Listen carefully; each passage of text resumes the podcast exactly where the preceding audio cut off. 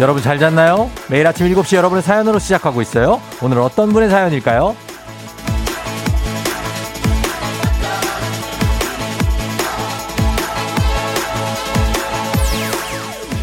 1575님, 안녕하세요. 저는 5학년 문건호예요. 저는 얼마 전에 학원을 끝나고 집에 가는 길에 김종국 아저씨를 봤어요. 근데 이게 라디오 사연까지 소개되면 대박일 것 같아요.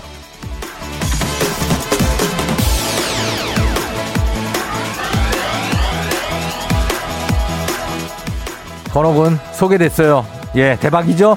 김종국 시기를 봤는데 근데 어땠어요? 사실 저도 방송이 아니면 연예인을 만날 일이 잘 없습니다. 살면서 연예인을 만날 우연의 어떤 수, 경우의 수 극히 드문데요. 또 아예 없진 않죠. 한 번쯤은 만날 수 있잖아요. 저희가 오늘 조우종의 FM 대행진 연말 대상을 준비했습니다. 축하 무대에 대단한 스타분들이 오시는 것으로 하고 싶었으나 오시지 못했습니다. 그래서 여러분의 생생한 연예인 목격담 후기로 대신해 보려고 합니다. 단문 50원 장문병원에 문자 샵 8910으로 보내주세요. 모바일 커피 쿠폰 바로바로 쏘겠습니다.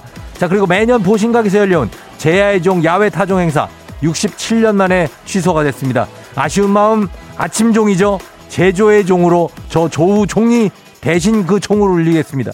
여러분은 종소리가 울릴 때마다 소원을 비시면 됩니다. 12월 31일 목요일 당신의 모닝 파트너, 심지어 시그널 음악까지도 끝난 이때까지도 멘트를 하고 있는 저는 조우종의 FM 대행진입니다. 소원 비세요. 12월 31일 목요일입니다. 조우종의 FM 대행진, 오늘 첫 곡 러블리즈의 종소리로 시작했습니다. 올해 마지막 날 여러분 잘 잤나요? 하루밖에 남지 않았는데 정말 좀 마음이 그래요. 벌써 하루가 한 해가 다 갔나 하는 생각이 듭니다.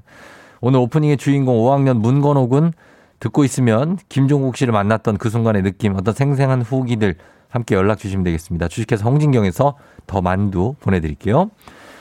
김명혜 씨가, 저는 몇 년 전에 동네 슈퍼에서 유혜진 씨가 두부 사는 거 봤어요. 완전 신기했어요. 하셨습니다. 두부요? 얼마예요? 안윤상 씨가 잘하는데. 9061님, 예전에 최민수님을 용인 놀이공원에서 배웠죠. 중년의 멋짐이 뿜뿜이었어요. 최민수 씨가 놀이기구 타고 있습니까? 9402님, 저는 정우성 씨요. 딱 한 번 본 적 있는데 지나갈 때 한 번 쿵 한 심장이 돌아오고 있지 않아요? 정우성 씨, 그쵸? 늘 키가 되게 크지 않습니까? 저도 본 것 같은데 얼굴도 되게 작고, 아우라가 좀 있어요. K79132877님, 저 예전에 휴게소 화장실에서 김동한 씨 봤어요. 진짜 얼굴도 작고 잘생겼더라고요. 놀랐어요. 얼굴도 작고 잘생겼죠. 작고 되게.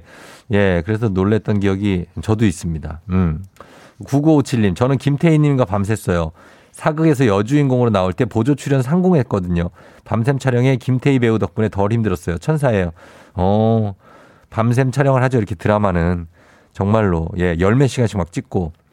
고생하셨네요. 김승희 씨, 저는 전지현 씨 해운대에서 봤어요. 여신이더만요. 다들 이런 거네. 좋은 얘기. 자, 그리고 여기에, 연예인을 본 얘기가 또 있는데, 달라뿅 님이 K은행 흑석동에서 근무하던 시절, 다음 번호 고객님을 호명한 순간, 쫑디가 제 앞에 고객님을 오셨어요. 목소리도 완전 좋으시고 젠틀한 고객님이셨죠. 엄청 반가웠는데 티 못 냈어요. 하셨습니다. 흑석동 지점에 제가 갔다고요? 그랬구나. K은행, H은행 아니고요? K은행이 있나? 우리 동네에는 H은행밖에 없는데. 아무튼 거기 갔었군요. 반갑습니다. 기억이 안 나는데 잘. 통장을 만들고 싶어하고 갔었는데 못 만들었던 기억이 있습니다. 최양락 씨가 운영하는 카페에 간 적이 있다. 최주혁 씨. 정말 재밌게 생기셨더군요. 최양락이라 별로 특별하게 그렇겠지 말은 내가 재밌게 생겼다고? 고맙지 뭐 날라리야. 최양락 씨. 최양락 씨도 아주 진짜 멋있죠. 예전에는 되게 잘생겼었는데. 자, 오늘 여러분, 이게 연예인들을 본 후기들 쭉쭉 좀 보내주십시오. 어떤 것들이 있을지 계속 올라오고 있습니다. 오늘 4부에 여러분의 투표로 결정된 조우종의 FM댕진 연말 대상 시상과 수상이 있을 예정입니다.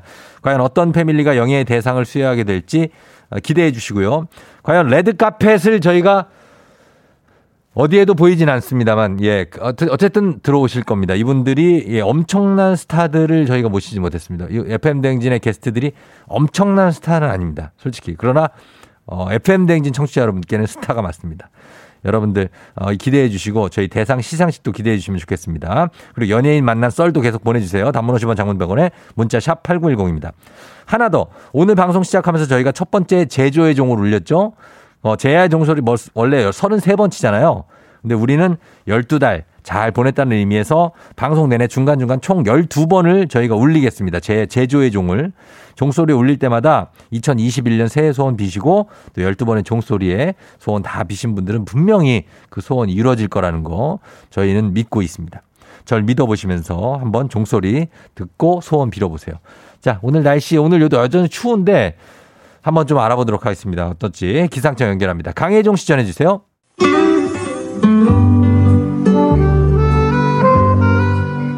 따뜻한 라떼를 걸고 하는 우리 라떼님들을 위한 라떼 퀴즈.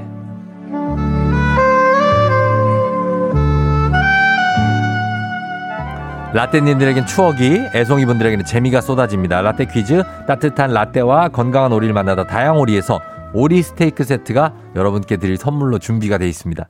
자, 오늘 첫 번째 라떼 퀴즈는 1990년 12월 KBS 9시 뉴스의 일부분을 들려드릴 텐데요.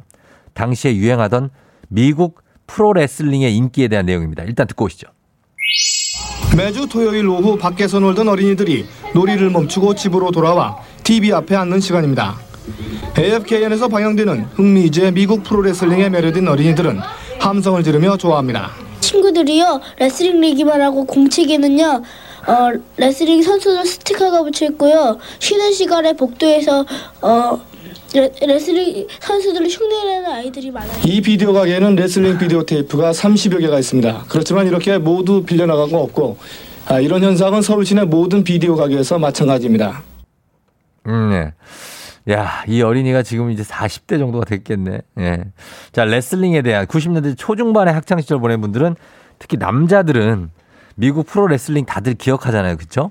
예, 정말 재밌게 보고 그 오락기도 있었어요. 오락기도. 당시 활동하던 프로레슬링 선수 이미 떠오르셨죠?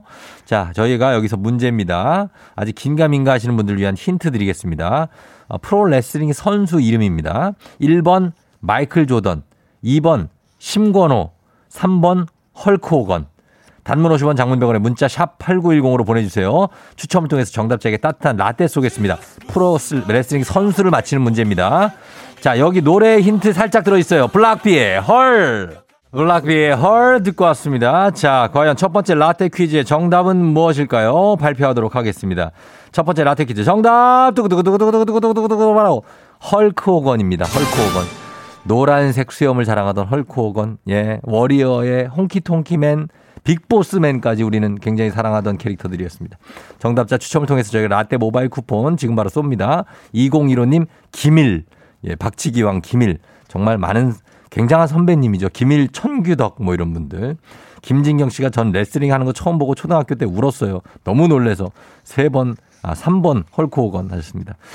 예, 설코곤이 정답이고요. 여러분, 자, 오리 세트 당첨자는 방송 끝나고 FM댕진 홈페이지 선곡표 게시판 확인해 주시면 되겠습니다. 자, 이제 바로 두 번째 문제로 스피디하게 갑니다. 오늘은 다 뉴스를 들려드리고 문제를 내드릴 텐데, 이번에 들려드릴 거는 1993년 1월 KBS 뉴스입니다. 듣고 오시죠. 전데요. 삐삐 치셨어요? 여기 한강군데 이따 7시 40분에 만나요. 사랑도 첨단 기계시대. 사랑하는 이의 목소리가 듣고 싶을 때면 삐삐가 언제 어디서라도 연인을 불러줍니다. 직장인들이 연락을 위해 사용하던 삐삐가 요즘 젊은 연인들이나 부부들 사이에선 사랑의 전력 노릇을 톡톡히 하고 있습니다. 생일 선물로 남자친구한테 선물 받았는데 목소리 듣고 싶을 때 수시로 연락할 수 있고 또 급한 일 있을 때 연락할 수 있어서 좋은 것 같아요. 여기까지요? 아, 사랑의 전력. 야, 삐삐.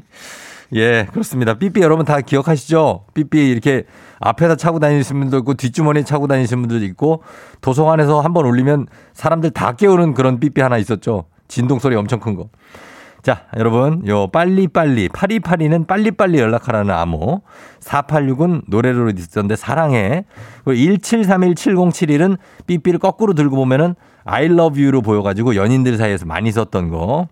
자, 그렇다면 문제입니다. 우리는 그냥 친구 사이야 라는 삐삐 암호는 무엇일까요? 우린 그냥 친구 사이야.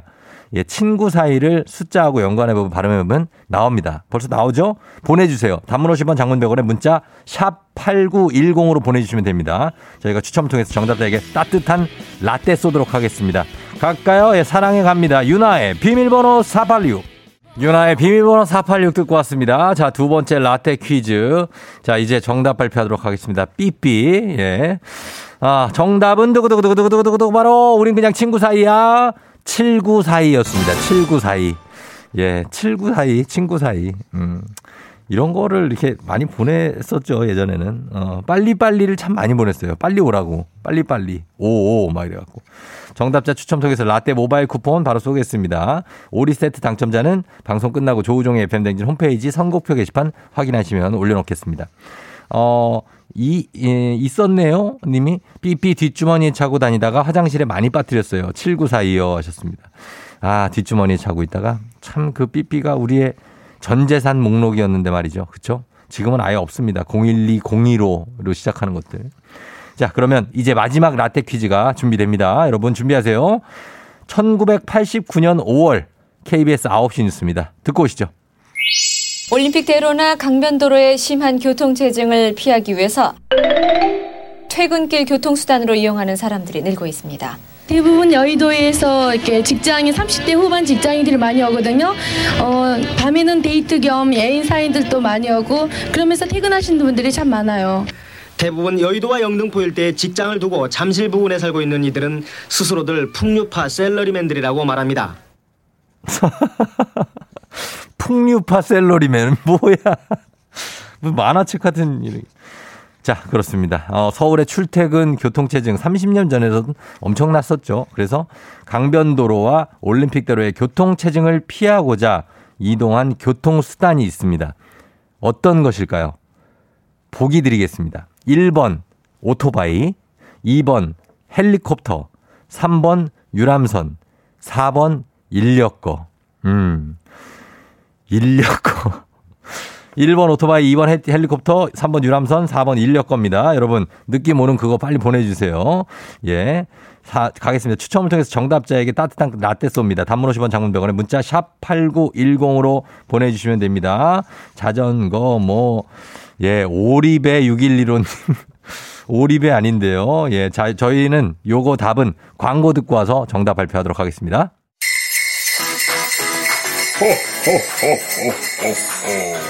FM 대행진에서 드리는 선물입니다.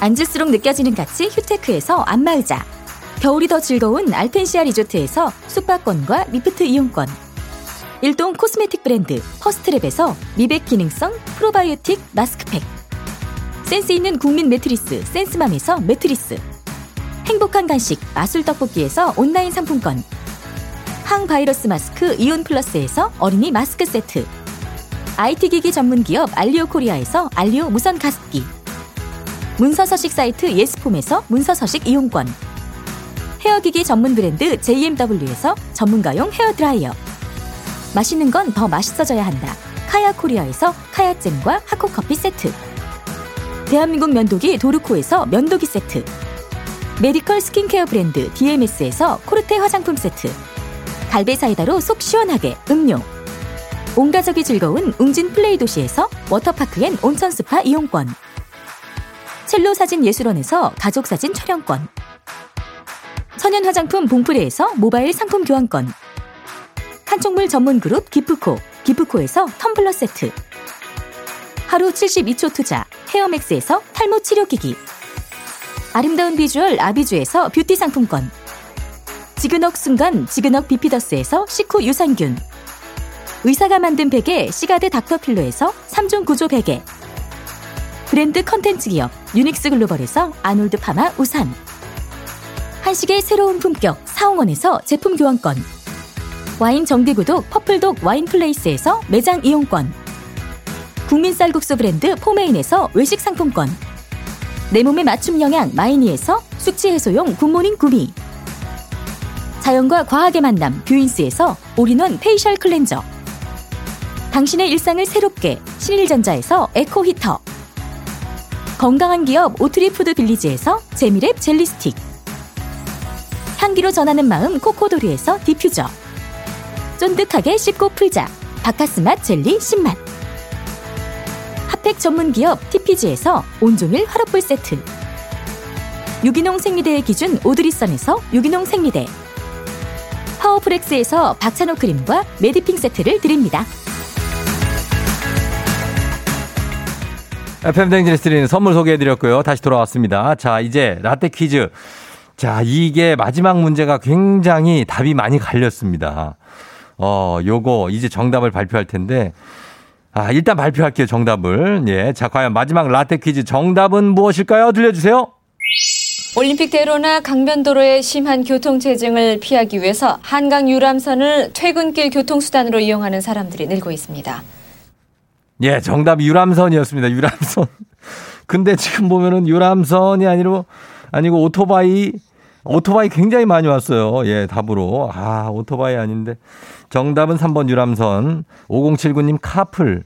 9903님 수상택시. 3205님 정답 싱싱이 하셨는데.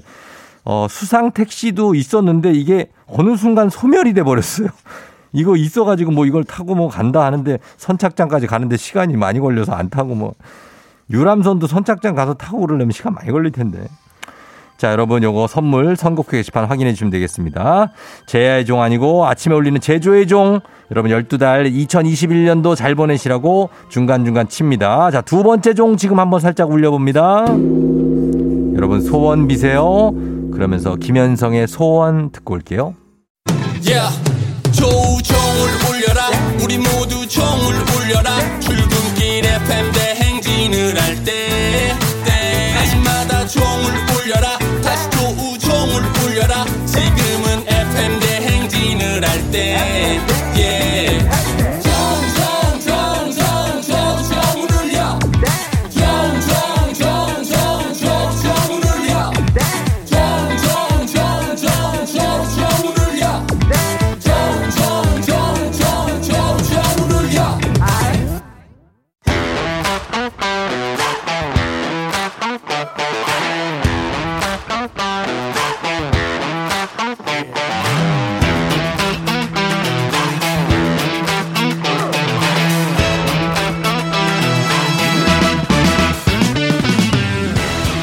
학연, 지연만큼 사회를 좀먹는 것이 없죠. 하지만 바로 지금 여기 FM 대행진에서만큼 예외입니다. 학연 혹은 지연의 몸과 마음을 기대어가는 코너. 애기야 풀자. 퀴즈 풀자 애기야.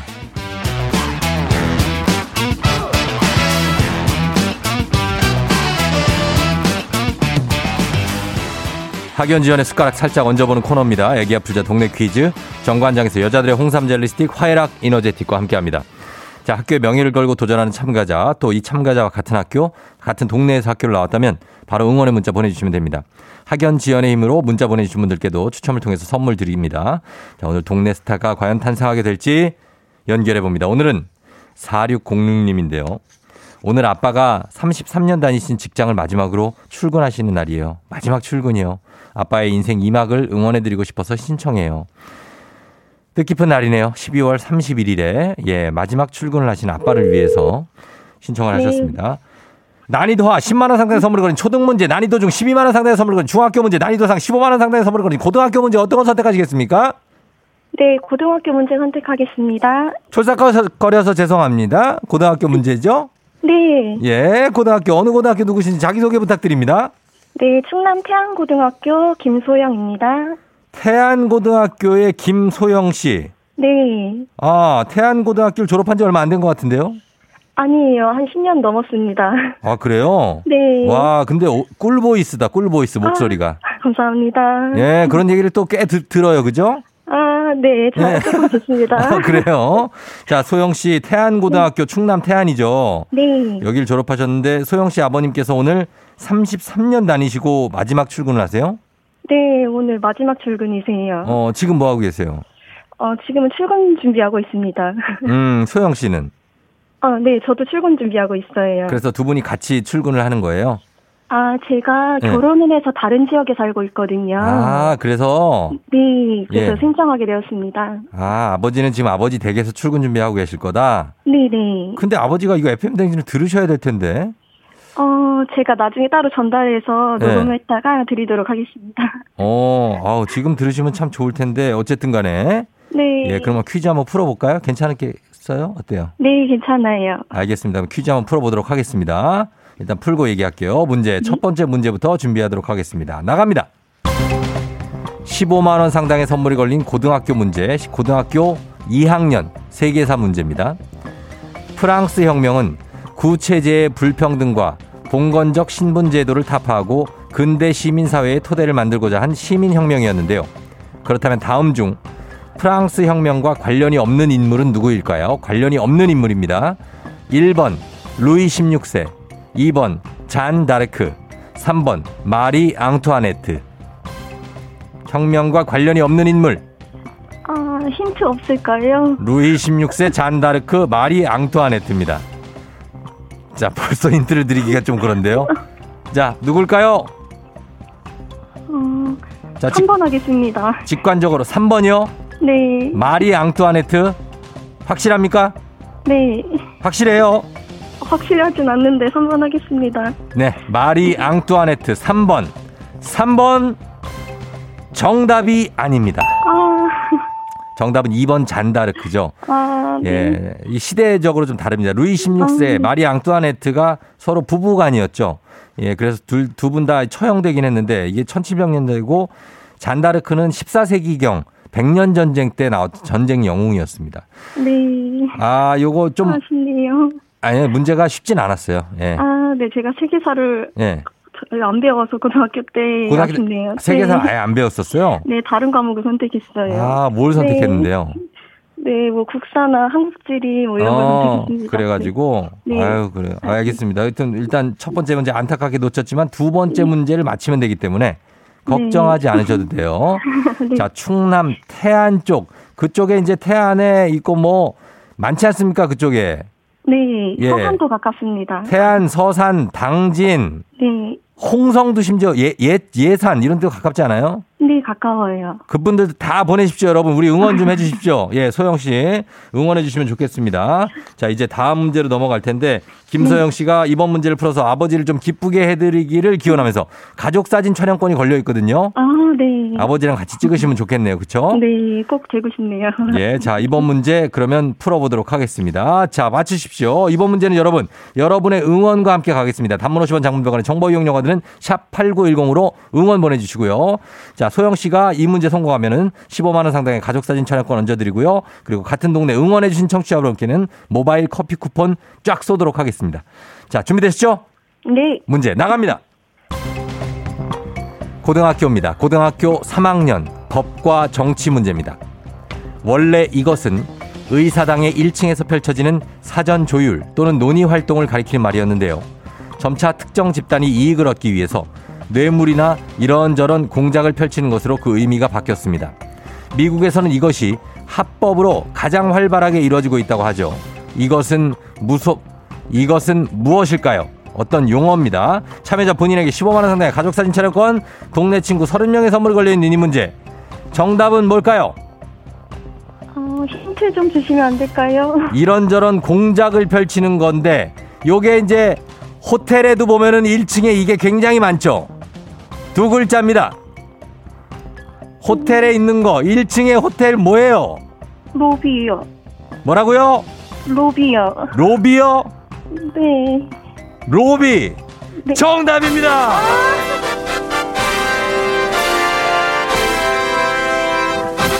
와, 감사합니다.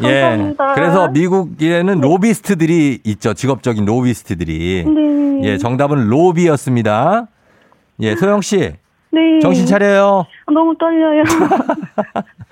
예, 이제 문제 다 풀었어요. 이제 풀 거 없어요. 괜찮아요. 네네. 예, 아버지가 33년 생활하시고 직장 생활. 네. 정말 무사히 퇴직을 하시잖아요. 네. 어때요? 따님이 아버지께 한마디 하실 말씀 있어요? 네, 아빠가 이제 33년 네. 다니고 이제 그만두게 되시는데요. 그러니까 아빠한테 네. 아빠 하면서 저희가 남길 시간 드릴게요. 시작. 네. 네. 아빠, 제가 직장을 다녀보니까 아빠가 얼마나 대단하고 자랑스러운지 알 것 같아요. 아빠 그동안 너무너무 고생 많으셨고 아빠의 반짝 빛날, 더 반짝반짝 빛날 아빠의 제2의 인생을 응원할게요. 사랑해요. 아유, 그래요. 우리 따님이 큰딸이에요? 네. 큰딸밖에 없다. 그죠? 큰딸이 네. 최고야. 맞아요. 소영씨. 소영씨는 지금 어디서 어디로 출근해요, 이제? 저는 세종시에 살고 있습니다. 아, 세종시에서? 네. 네. 그 근처로 출근하시고. 아버지는? 아빠는 태안에서 근무하세요. 태안 계시고? 네. 자주 못 가죠, 요즘에? 네, 어제 깜짝 선물하러 잠깐 방문을 했었습니다. 아이고, 그래, 뭐 선물도 드리고 왔어요? 네네. 야, 이것도 또 선물 2개 드리네. 오늘도 또 라디오에서 선물 드리고, 그죠? 네, 너무 감사해요. 예, 저희가 가족사진 촬영권 보내드릴게요. 네. 쫑이한테 하고 싶은 얘기 있어요? 아, 네. 제가 네. 뮤직쇼 때부터 청취자거든요. 아, 그래요? 예. 네, 항상 예. 너무 아침마다 이렇게 저희가 신나게 출근할 수 있도록 도와주셔서 감사하고 네, 언제나 늘 응원하고 있겠습니다. 감사합니다. 아유, 우리 찐 애청자시네. 감사해요. 네. 감사합니다. 그래요. 소영 씨 출근 잘해요. 네, 감사합니다. 예, 안녕. 안녕. 네. 안녕 이거를 맛깔나게 해야 아마 저의 애청자입니다. 예, 굉장하네요. 느낌 있죠? 예. 5135님, 저 남편이가 태안고 나왔는데 태안 나오네요. 신기방기 꼭 마치세요. 응원해요 하셨고. 4789님, 와, 태안고등학교 2회 졸업생입니다. 오, 그래요. 7422님, 어머어머 태안? 우리 쌍둥이 딸 지금 태안여고 다녀요. 저는 그 옆에 서산 출신이고요. 태안 화이팅 화이팅 하셨습니다. 태안이요? 서산하고, 그래요. 그래. 반갑습니다. 아주 정겹고. 자, 이분들도 커피 쭉 선물 드리도록 하겠습니다. 자, 이제 여러분, 오늘 12월 이제 마지막 날이고 올해의 마지막 날이죠. 제야의 종 소리를 대신하는 저 조우종의 제조의 종, 종이 울립니다. 소원을 비세요. 자, 경건한 종소리와 함께 여러분 소원 비시면 되겠습니다. 오늘 올해 한 해 그리고 내년 한 해 아주 여러분 일 잘 풀릴 겁니다. 카레와 향신료의 명가 한국 SB식품에서 쇼핑몰 상품권과 함께하는 청취자 여러분을 위한 보너스 퀴즈 이어갑니다. FM 대행진의 공식 귀요미 파랑이와 함께하는 힐링타임 파랑의 노래. 오늘도 노래 제목을 맞춰주시면 되겠습니다. 정답자 10분 추첨해서 쇼핑몰 상품권 보내드려요. 짧은 건 50원, 긴 건 100원이 드는 문자 샵 8910 무료인 콩으로 보내주세요. 파랑이 나와라. 내를 아프지 않게 누구도 다 행복하게 살아야 해. 모든 걸 잊고 이 밤의 끝을 잡고 나의 사랑이 따뜻한. 자, 요건데 중간에 좀 결정적인 힌트가 나오긴 했어요. 그렇죠? 다시 한번 들어봅니다. 파랑아. 내를 아프지 않게 누구도 다 행복하게 살아야 해. 모든 걸 잊고 이 밤의 끝을 잡고 나의 사랑이 더 이상 예, 더 이상 요거 노래 제목 보내주시면 되겠습니다. 짧은 건 50원, 긴 건 100원에 문자 샵 8910 콩은 무료입니다. 노래 듣고 와서 정답 발표합니다. 이분들 노래 나오네요. 가겠습니다. 솔리드의 나만의 친구. 솔리드의 나만의 친구 듣고 왔습니다. 자, 저희가 들려드린 파랑이가 들려드린 이 문제 이제 정답 공개하도록 하겠습니다. 제목은 뭘까요? 내 맘 아프지 않게 누구보다 행복하게 살아야 해.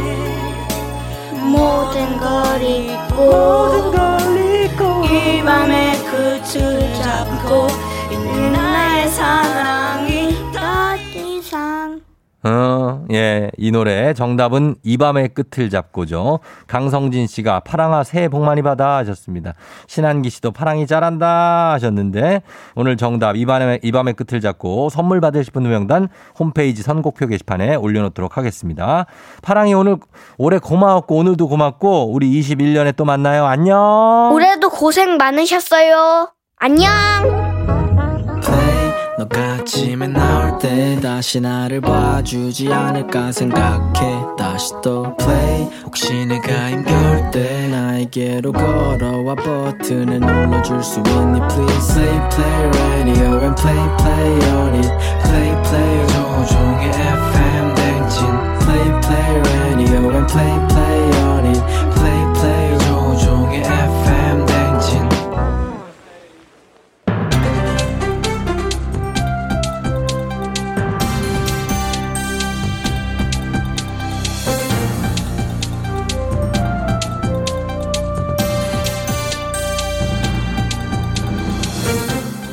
안윤상의 빅마우스, 저는 손석회입니다.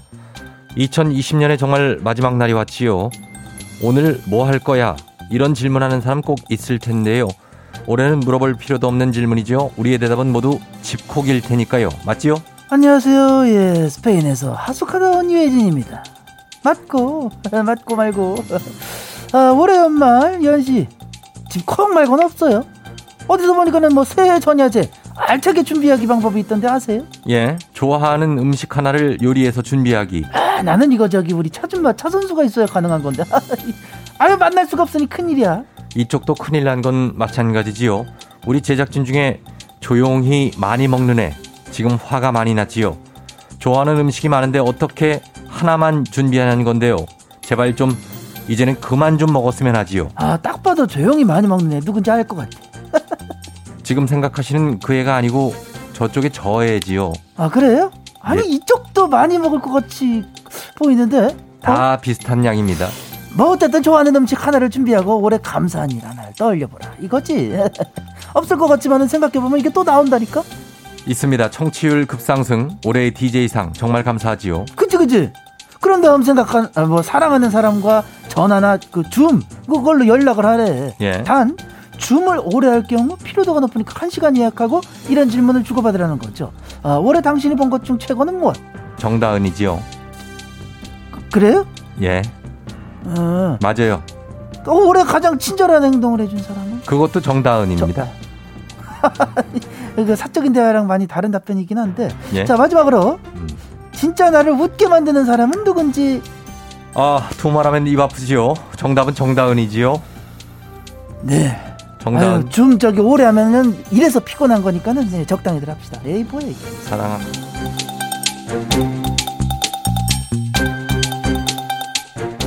다음 소식입니다. 2020년은 가고 2021년을 맞이해야 하지요. 하지만 2021년을 맞이하기 전에 일단 크게 숨을 한 번 들이쉬고. 아니, 누구인가? 지금 숨을 내쉬라 하는데 입냄새를 내뿜어서 이 궁예, 미륵궁예 코를 열받게 하는 자 누구냐 하였어. 저는 아니지요. 심증은 있지만 물증이 없는 관계로 그냥 넘어가겠느니라. 허나 요즘 가뜩이나 한숨 쉴 일 많은데 단체로 숨을 내몰아 쉬게 한 이유는 이 무엇 때문이야? 2021년 신축년에 대한 충격과 공포 때문이지요. 뭐라? 충격과 공포라 하였어. 2020년을 보내며 2021년에 대한 기대가 대단하거늘 이 기대를 펼쳐보이기도 전에 이게 무슨 말인게야.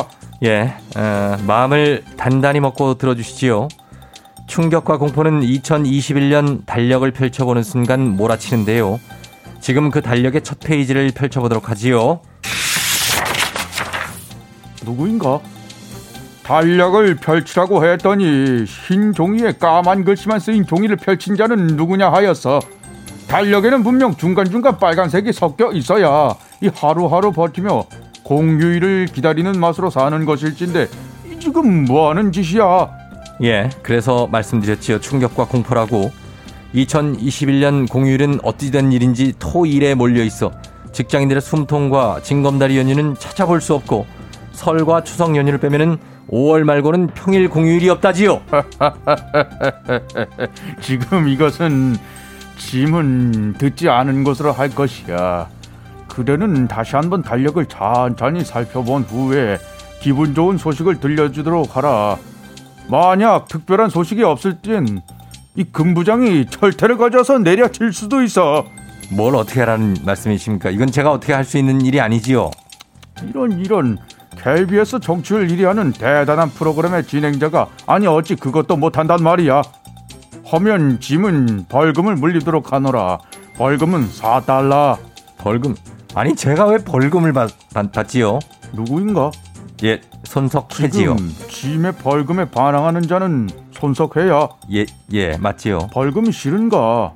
예. 하면 소원권을 주도록 하게노라. 잠시 후 종소리가 울리면 2021년 공휴일이 많아질 수 있도록 소원이나 빌도록 하라.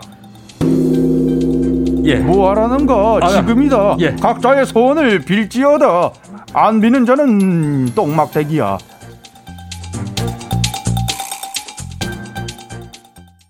FM 대행진 함께하고 있습니다. 7시 51분 서유경 씨가 2021년 공휴일 정말 충격과 공포네요 하셨는데, 아 내년에는 좀 잘 됐으면 좋겠습니다. 여러분들 다 아프지 말고 잘 좀 됐으면 좋겠어요. 그래서 저희가 제야의 종 아니고 아침에 울리는 제조의 종 울리죠.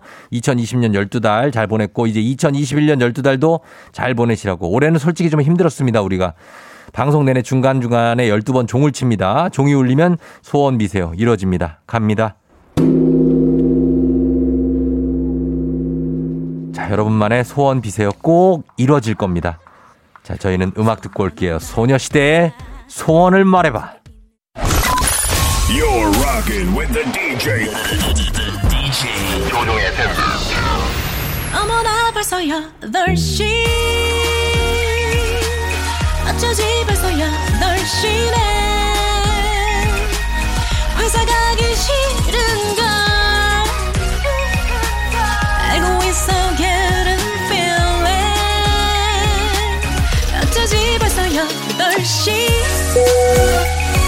승객 여러분, FM 대행진 기장 조우종입니다. 10주년 그 이상의 가치 티웨이 항공과 함께하는 벌써 8시요. 오늘은 특별한 시간 여행으로 떠납니다. 후회하지 않으실 텐데 일단 탑승하시고 즐거운 비행 되시길 바라면서 2020년의 마지막 날의 지금 아침 상황 기장에게 바라바라바라바라바라 알려주시기 바랍니다. 단문 50원 장문 100원의 정보 이용료가 드는 문자 샵8910 콩은 무료입니다.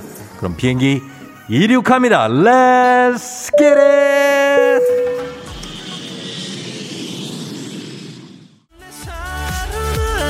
이젠 안녕 1, 2, 3, 4, 5, 6, 7, 8. 어기령씨 작년에 못한 승진 올해는 꼭 되게 승진되게 해주세요.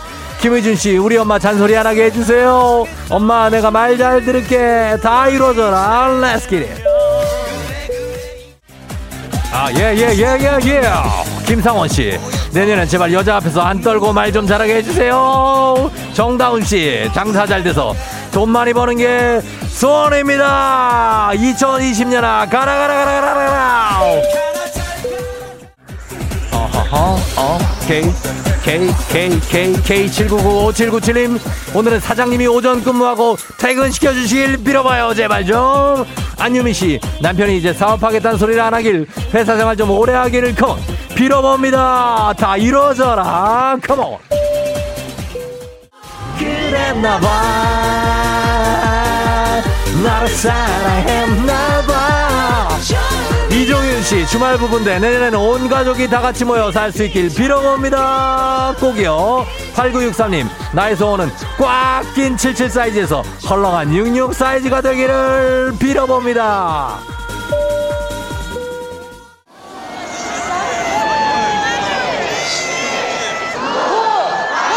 갑니다. 7, 6, 5, 4, 3, 2, 1.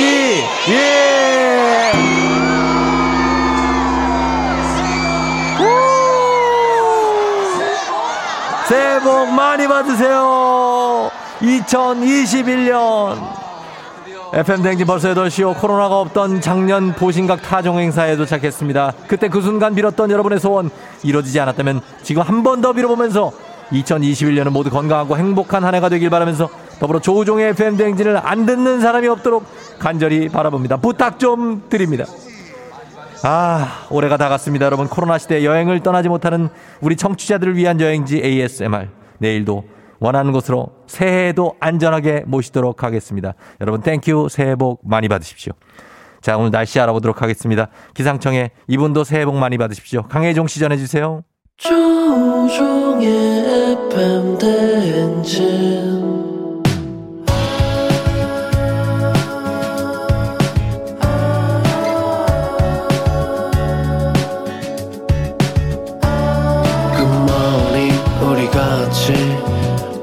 여자 행진 서로의 이야기를 나누며 꽃을 피워봐요. 조종의 FM 대행진.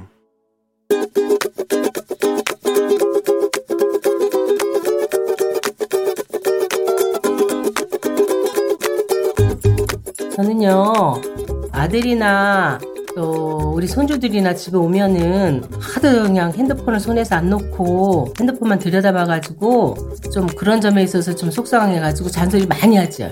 또 식사 같은 거 차려놓으면 엄마 열심히 또 차려서 따뜻할 때 같이 먹기를 바라는데 부르면은 잘 안 온다던가 핸드폰에 빠져가지고 밥 먹으면서도 계속 옆에다 놓고 뭐 찾아가면서 보니까 보는 사람 입장에서는 밥이 맛이 없을 것 같기도 하고 정성스럽게 차려놨는데 다 식어 빠져가지고. 그래서 아들한테 제가 한마디 하고 싶은데요. 아들, 네가 업무적으로도 바쁘고 그래서 뭐 핸드폰도 많이 보고 그래야 되는지는 알겠는데 밥 먹을 때만이라도 제발 핸드폰하고 좀 안 봤으면 안 만났으면 좋겠다.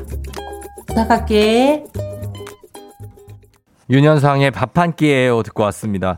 자, 오늘은 이종옥님께서 아들에게 아들 손주들이 집에 오면은 다들 핸드폰에 빠져가지고 따뜻한 밥을 차려놔도 바로 먹지 않아서 속상하다. 식어 빠진 거 어이구 예 부탁의 잔소리 해주셨습니다.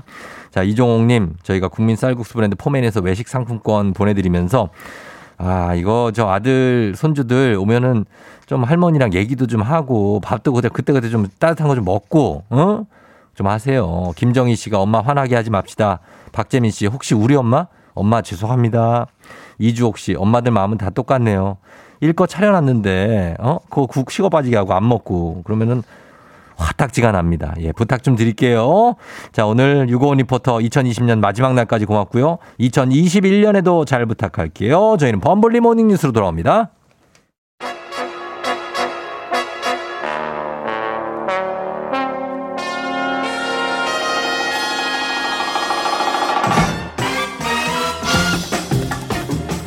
자, 범블린 모닝뉴스 초록창에 범블리를 검색하면 연관 검색어로 김준범이 딱 KBS 김준범 블리 기자와 함께합니다. 아, 진짜 그래요? 그렇습니다. 예, 굉장하죠. 저도 한번 해봐야겠네요. 아, 어떻습니까? 이제 67년 만에 보신각 야외 행사가 취소됐잖아요. 예, 맞습니다. 그래서 대신에 오늘 아침에 저희가 조우종이 울립니다. 제조의 종이라고. 제조의 종. 제야가 아니고.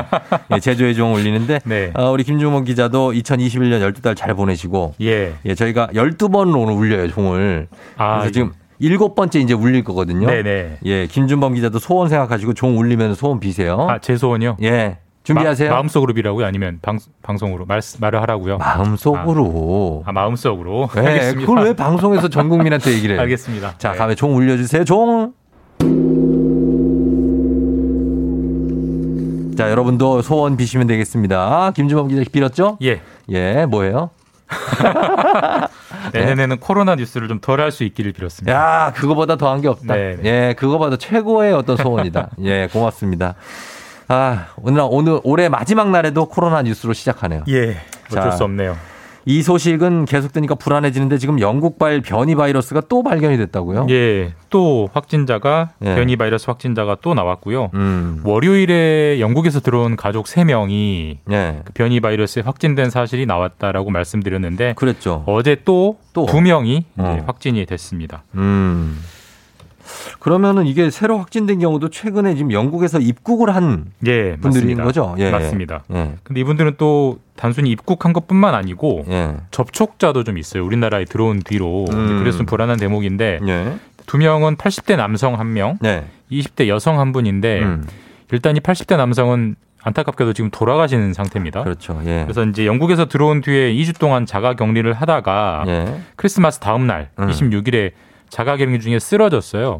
그리고 돌아가셨는데 아하. 뒤늦게 변이 바이러스에 걸렸다는 사실이 확인이 됐고 돌아가신 후에 한 거죠. 예, 뒤에 알게 됐습니다. 근데 문제는 이 쓰러졌을 때 이 쓰러진 걸 보고 발견한 주민 그리고 또 그걸 신고해서 이송한 구급대원 그분들이 다 접촉이 됐어요. 밀접하게. 그래서 지금 그분들도 혹시 감염이 된 게 아닌지 변이 바이러스에 긴급하게 좀 확인 중에 있다고 합니다. 예, 그분 있고 또 20대 여성이 한 분 계시는데 이렇게 접촉이 있었다면은 변이 바이러스가 지금 지역사회 곳곳으로 퍼지는 중이 아닌가 하는 불안함이 있는데요. 네. 만약에 그런 불안감이 사실이 된다면 상당한 차질이 생깁니다. 사실 그렇죠. 지금 영국을 보면 알 수 있는데 예.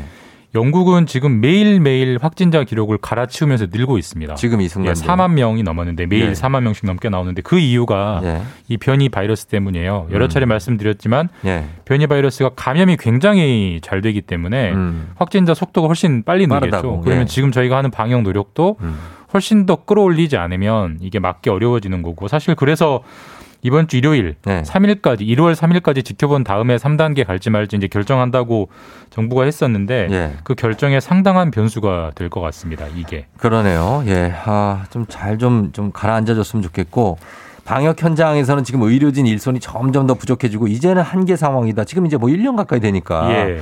그런데.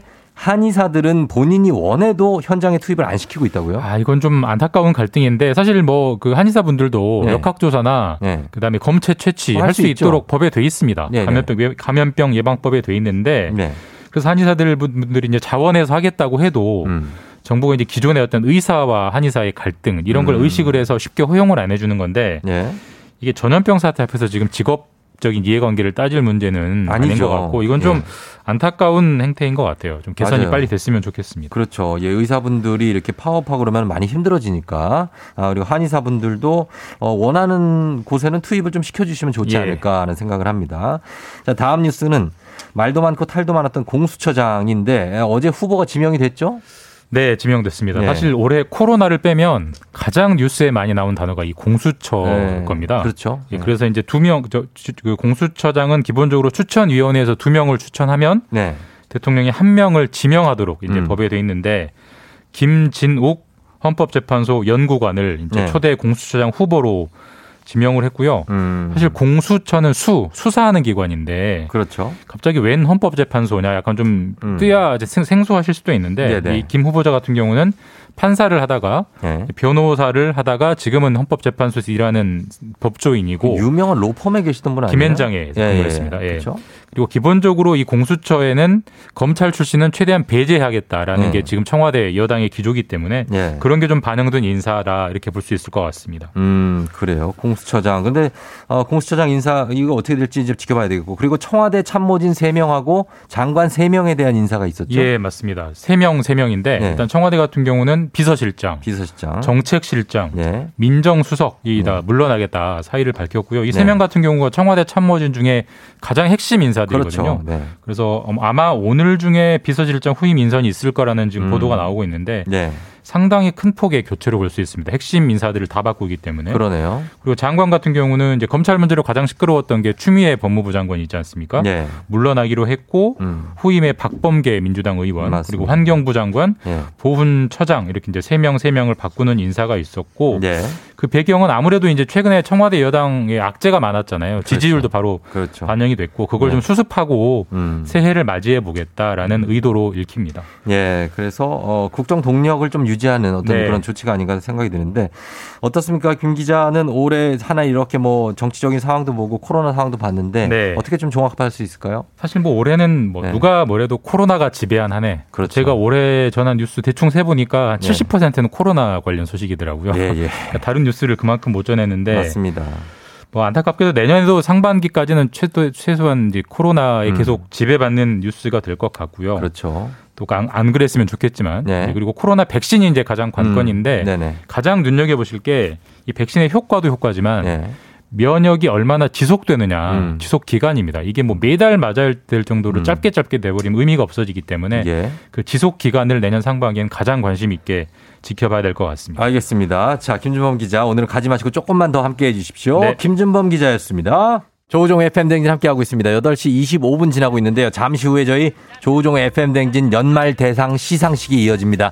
저희 조우종 쫑디와 김준범 그리고 배혜지 3MC로 저희가 진행을 하게 됩니다. 잠시만 기대해 주시고 저희는 연말 대상 시상식으로 다시 돌아옵니다.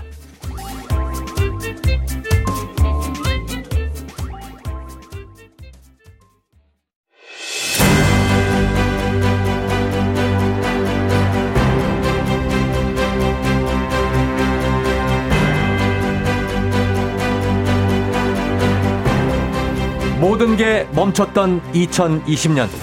하지만 이들은 멈추지 않았습니다.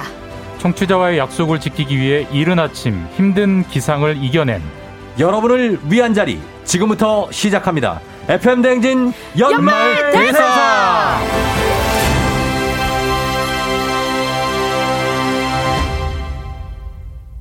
FM 대행진 연말 대상 시작하도록 하겠습니다. 자, 우리 MC를 소개해드리겠습니다. FM 대행진 잠꾸러기 여신 배혜지 기상캐스터, 안녕하세요. 안녕하세요. 반갑습니다. 배혜지입니다. 예, 반갑습니다. 자, 그리고 상이 오가는 자리인 만큼 공정성을 기하기 위해서 이 자리에 모셨습니다. 범블리 김준범 기자 자리해 주셨습니다. 안녕하세요. 이런 걸 다 해보고 예, 출세했네요. 이런 거라니요. 예, 엄청 영광스러운 자리입니다. 정말 영광입니다. 예. 그렇죠. 네.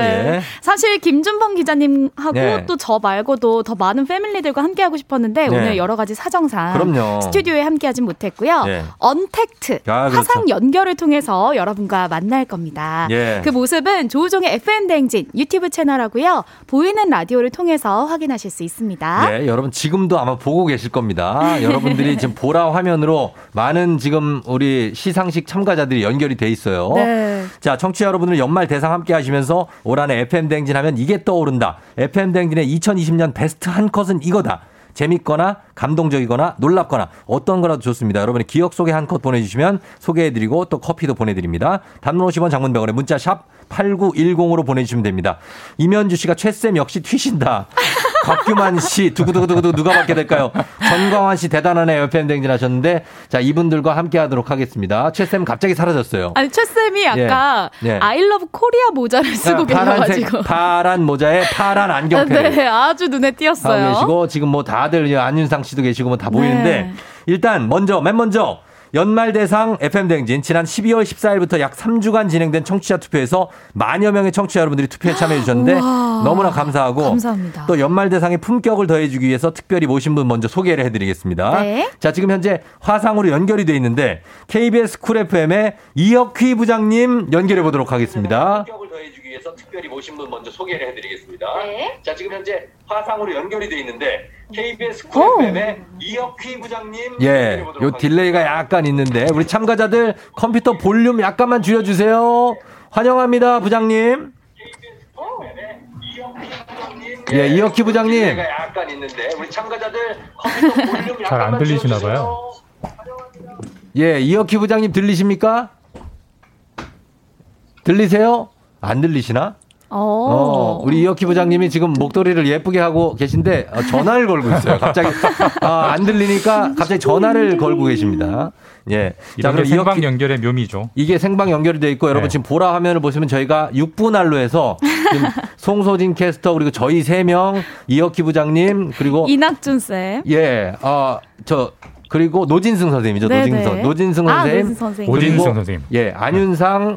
아, 그리고 최태성 선생님까지 아하. 지금 동시에 접속이 돼 있고 연결이 돼 있습니다. 아하. 예, 자, 다들 보실 수 있는데 이혁희 부장님 안 들리신다고 본인 안 들린다고 네. 얘기하고 있습니다. 예, 자, 그러면은 저희가 쭉쭉 좀 이어가도록 하겠습니다. 연결이 되는지 한번 보고 난리 났네요. 예, 자, 저희가 일단 종 한번 울릴게요. 예, 네. 종 울리고 오늘 여러분들 소원 한번 비시라고 12번 종을 울리는데 이제 8번째 종이 되겠습니다. 네. 자, 종 울려주십시오.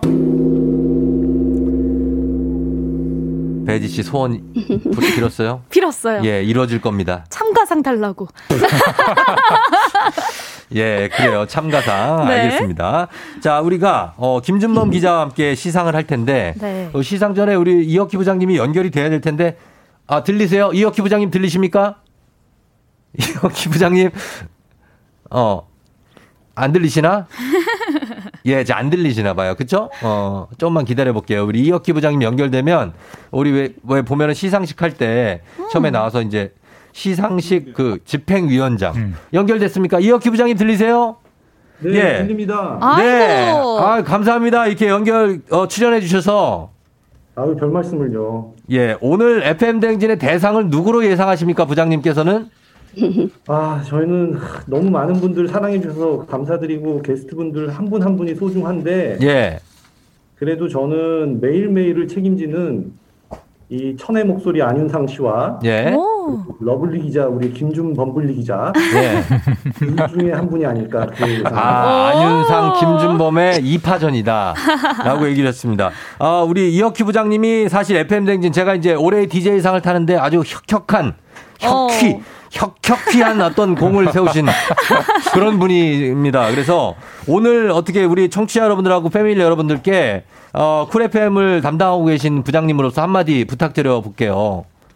예, 지금 매일 아침 새벽부터 고생하는 먼저 진행자 조우종 씨, 비롯해서 PD 우리 작가분들 너무 수고 많으시고요. 출연자분들도 마찬가지고요. 지난 한 해 동안 수고 많으셨고 내년에도 잘 부탁드리고요. 또 그 조우종의 FM대행진을 사랑해주신 애청자 여러분 너무 감사드립니다.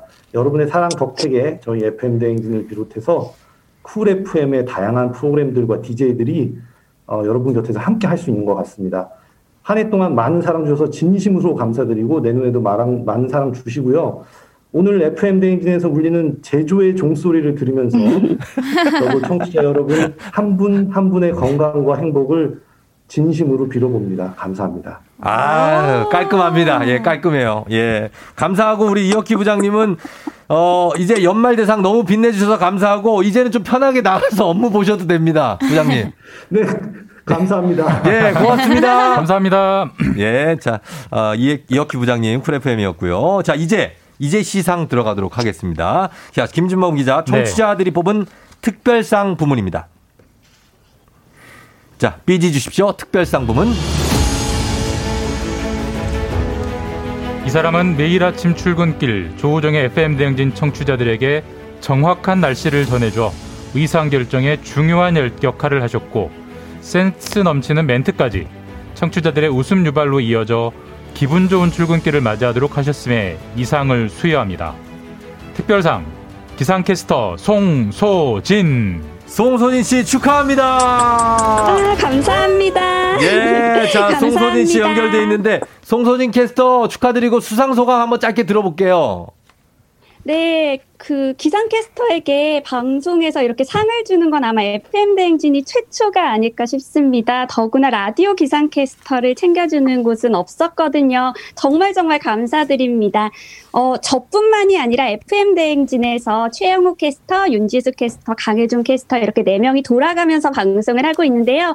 때마침 제가 오늘 이렇게 지금 근무 시간이 아니어서 방송 연결을 할 수 있어서 대표로 상을 받은 것 같습니다. 새해에도 여러분들의 출근길 그리고 하루에 도움이 될 수 있는 생생한 날씨 정보 전해드릴게요. 여러분 정말 감사드리고요. 새해 복 많이 받으세요. 축하드립니다. 네, 감사합니다. 상장도 있네요. 상장 있습니다. 여기 상장 저희가 전달해드릴 거고 송소진 캐스터 아주 화사하게 오늘 예쁘게 의상도 챙겨 입고 오셨습니다. 예, 드레스 느낌이 물씬 나요. 예, 축하드리면서 다음 시상 바로 이어가 보도록 할까요? 예, 우리 정말 우리 기상캐스터 여러분들 다들 송소진 씨가 말씀하신 대로 너무나 애 많이 쓰셨고 청취자들의 의상 결정에 특급 예 공헌을 하셨습니다. 자, 상장 전달해주고 자 다음 시상은 자 김준범 기자. 네. 다음 시상 갈까요? 그렇게 하시죠. 자 다음 시상 가도록 하겠습니다. 자 비지 주십시오.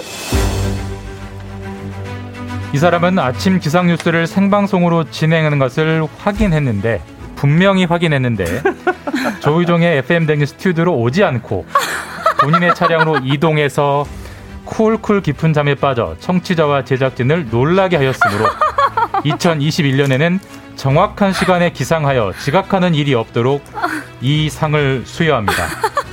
상 이름이 특이하네요. 기상캐스터 배혜지님 기상을 드리겠습니다. 자 여기 기상입니다. 예, 여러분. 아,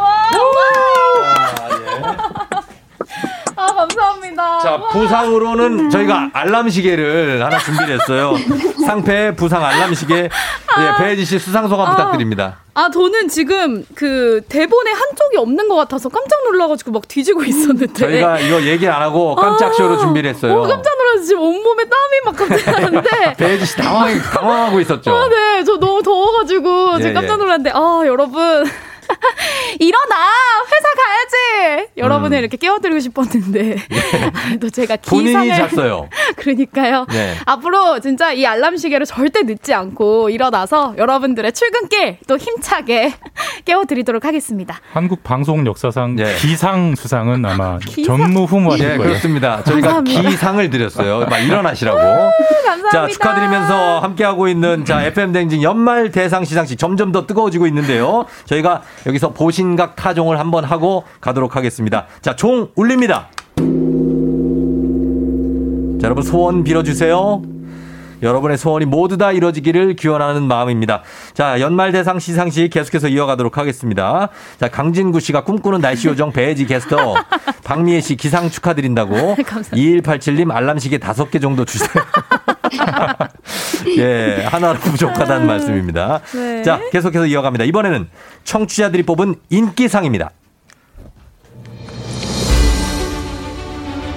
인기상 닥터프렌즈 오진승, 이낙준, 우창윤 선생님. 이 사람들은 64만 유튜브의 인기에도 자만하지 않고 의사란 본캐와 방송인이란 부캐 사이를 오가며 건강한 웃음을 주기 위해 노력하였습니다. 그 노력이 청취자들에게 전달되어 가장 인기 있는 패밀리로 선정돼 이 상을 수여합니다. 축하합니다. 오, 축하드립니다. 축하드립니다. 예, 자, 축하합니다. 인기상이고 닥터프렌즈의 우리 오진승 그리고 이낙준, 우창윤 선생님인데 오진승 선생님이 대표 수상하시겠습니다. 와, 자, 감사합니다. 선생님 수상 소감 한번 부탁드리겠습니다. 아, 예, 또 이렇게 청취율 1등 프로그램에 올해 DJ님이 주시는 상이라 너무 감사하고요. 사실 정신과 의사라 제가 오늘 상을 안 받고 출근했으면 많이 우울할 뻔했는데 오늘 또 이렇게 기분 좋은 상을 주셔서 또 병원에 가서 진료를 잘 할 수 있을 것 같습니다. 내년에도 잘 부탁드리고 청취자님한테 아침들 더 건강한 아침을 위해서 열심히 콘텐츠를 좀 준비해서 오겠습니다. 감사합니다. 매주 월요일에 만나요. 와! 네, 축하드립니다. 자, 인기상 수상자 기상 오진승, 이낙준, 우창윤, 닥터프렌즈 3인방이었습니다. 자, 청취자 여러분들 계속해서 저희는 소원 빌면서 가도록 하겠습니다. 종 한번 울려주세요. 여러분의 소원이 계속 이뤄지기를 기원하는 마음입니다. 자, 만여 명의 청취자가 직접 투표로 뽑은 청취자들이 뽑은 다음 부문은 우수상입니다. 우수상 최태성. 이 사람은 딱딱하고 재미없을 것 같은 역사에 대한 편견을 깨고 호탕한 웃음소리와 이분의 아이콘이죠. 호탕한 웃음소리와 긍정의 에너지를 쏟아내어 청취자들에게 정확하고 재미있는 역사 지식을 알려주며 역사에 있어 대체 불가한 존재감으로 인정하여 이 상을 수여합니다. 네, 선생님 웃음소리 한번 들어보겠습니다. 축하합니다. 큰별 최태성 선생님. 예, 아, 목소리 한번 들려주세요. 수상 소감 한번 들어보도록 하겠습니다. 우수상 수상입니다. 연결이 잘 안 된 것 같아요. 예, 지금 목소리가 말씀은 막 하고 계신데 예, 나오진 않는데, 지금 웃고 계신데, 하나도 안 들려요. 하트 날려주고 계세요.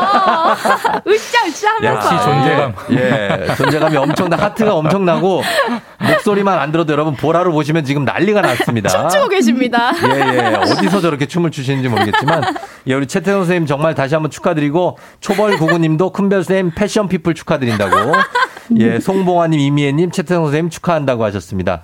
예, 지금 저 웃음소리를 저희가 못 들어가고 그러니까요. 굉장히 아쉬운데 일단 엄청 웃고 거의 하이탈이에요. 그러니까요. 근데 춤을 춰주셔가지고 예, 예. 또 더 좋아하시는 것 같아요. 맞습니다. 예, 자, 요 상 드리도록 하겠습니다. 네, 축하드립니다. 예, 축하드립니다.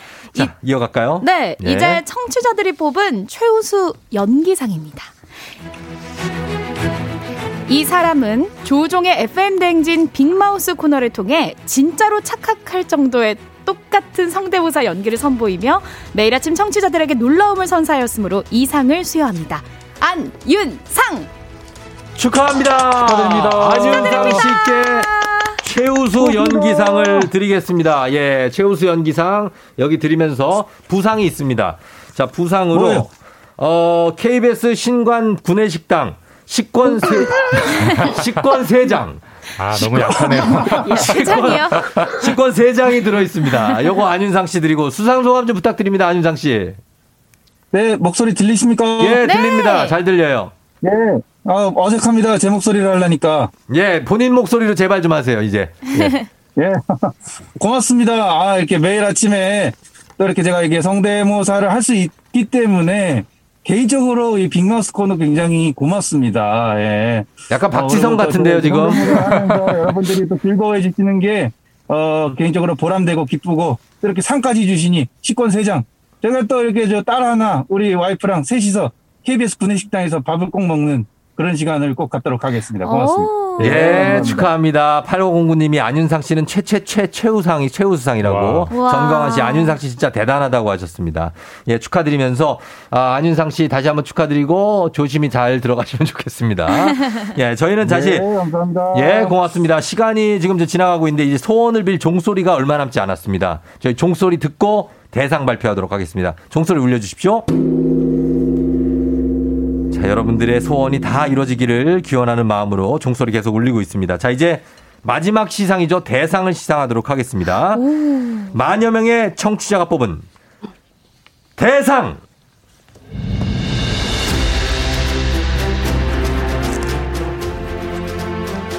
대상입니다. 이 사람은 뉴스의 딱딱함을 벗어던지고 따뜻하고 부드러운 카리스마로 범블리라는 수식어가 생겨날 정도로 조우종의 FM 대행진 청취자들에게 큰 사랑을 받았습니다. 매일 아침 어둡고 우울할 수 있는 뉴스를 수줍은 미소와 감동적인 멘트로 사랑스럽고 재미있게 전달, 청취자들에게 최고의 패밀리로 선정되어 이 상을 수여합니다. 2020년 12월 31일 KBS 라디오 쿨 FM 부장 이혁희 축하합니다. 축하드립니다. 감사합니다. 자, 김준범 기자에게는 대상이기 때문에 아까 안윤상 씨 3장 줬잖아요. 네. 구내식당 식권 5장 수여하도록 하겠습니다. 예, 김준범 분리의 수상소감 한번 들어보겠습니다. 진짜 생각지도 못한 상을 주셔서 예. 감사하고 제가 이제 기자니까 보도국에서 이런 상을 한 번도 못 받아봤는데 FM 대행진 와서 이런 상을 주셔서 정말 인생의 제 영광이고. 제가 한 1년 1개월 정도 됐는데요. 예. 사실 저는 방금 최우수상 받으신 안윤상 씨 정말 본받아야겠다고 생각한 게 예. 저보다 훨씬 이른 시간에 맞아요. 몇 년째 매일 하시는 거잖아요. 나도 저렇게 저분처럼 오래 해야겠다. 오래 해먹어야겠다. 이런 생각을 하고 있고요. 내년에도 좀 열심히 하고 지금처럼 올해처럼 좀 최대한 잘 하도록 노력하겠습니다. 그리고 아까도 말씀드렸지만 내년에는 좀 부디 코로나 뉴스를 덜 전할 수 있는 한 해가 됐으면 좋겠습니다. 쌍둥이하고 사랑하는 아내에게도 마음속으로 한마디. 아, 그래요? 한마디 해야죠. 우리 사랑하는 아내 그리고 사랑하는 두 아들들 사랑하고 내년에도 계속 건강하고 행복하게 삽시다. 사랑합니다. 예. 자, 우리 김준범 기자의 대상 수상을 축하드리면서 저희가 홍대광의 고마워 내 사랑 듣고 광고 듣고 다시 시상 이어가도록 하겠습니다. 고맙습니다. FM 대행진 연말 대상 시상식 자 이제 마칠 시간이 됐는데 끝으로 우리 최태성 선생님 목소리를 못 들었기 때문에 수상소감 듣고 마무리하도록 하겠습니다. 네. 최태성 선생님. 네, 수요일엔 별별이 스토리 금별 최태성입니다. 예. 축하드리면서 짧게 수상소감 한번 부탁드릴게요. 네, 저도 식권 주세요. 예, 그 좀 준비 드릴게요. 예, 드리고요. 네, 어쨌든 간에 별별이 스토리 하면서. 단순히 재미만 있는 프로가 아니라 그 재미에 의미를 더할 수 있는 그런 아침이 될 수 있도록 열심히 노력하겠습니다. 감사합니다. 예, 축하드립니다. 축하드립니다. 자, 오늘 FM 대행진 연말 대상 시상식 화상 연결로 통해서 언택트로 진행을 했는데 비대면 시상식이었는데 여러분 어떠셨을지 모르겠습니다. 저희가 많이 감사드리고 그리고 오늘의 가장 중요한 상 공로상이 남아있습니다. 공로상. 자, 공로상 시상하도록 하겠습니다. 네. 오늘의 연말대상 시상식 공로상. 공로상은 조우종의 FM 대행진 청취자 여러분 모두에게 드립니다. 정말 이른 아침에 함께해 주시면서 저희를 기운을 북돋아 주시고 문자를 보내주시면서 응원해 주신 청취자 여러분들 감사한 마음에 이 상을 수여하겠습니다. 공로상은 여러분들 겁니다. 자, 예, 이렇게 마무리를 하죠. 네. 예, 김준범 기자 예. 대상 축하드리고. 아유, 감사합니다. 예, 배혜지 캐스터 기상 축하드리고. 아, 네, 감사합니다. 예, 다들 우리 함께해 주신 예, 축하드립니다. 오진승 선생님도 축하드리고 최태성 선생님, 안윤상 씨 그리고 또 송소진 캐스터까지 다들 너무나 감사했다는 말씀드리면서 마무리하도록 하겠습니다. 자, 오늘 여러분 이렇게 진행한 시상식 함께해 주셔서 감사합니다. 저희는 끝으로 보신각 종 한번 치면서 마무리하도록 하겠습니다. 여러분 소원 한번 빌어주십시오. 종 올려주세요. 네, 여러분 소원이 모두 다 이루어지길 바라면서 끝곡으로 서태지와 아이들의 우리들만의 추억 전해드리면서 인사할게요. 여러분 오늘도 올해의 마지막도 골든벨 울리는 하루가 되시길 바랄게요. 감사합니다. 안녕. 감사합니다. 감사합니다. 감사합니다. 감사합니다. 나도 이거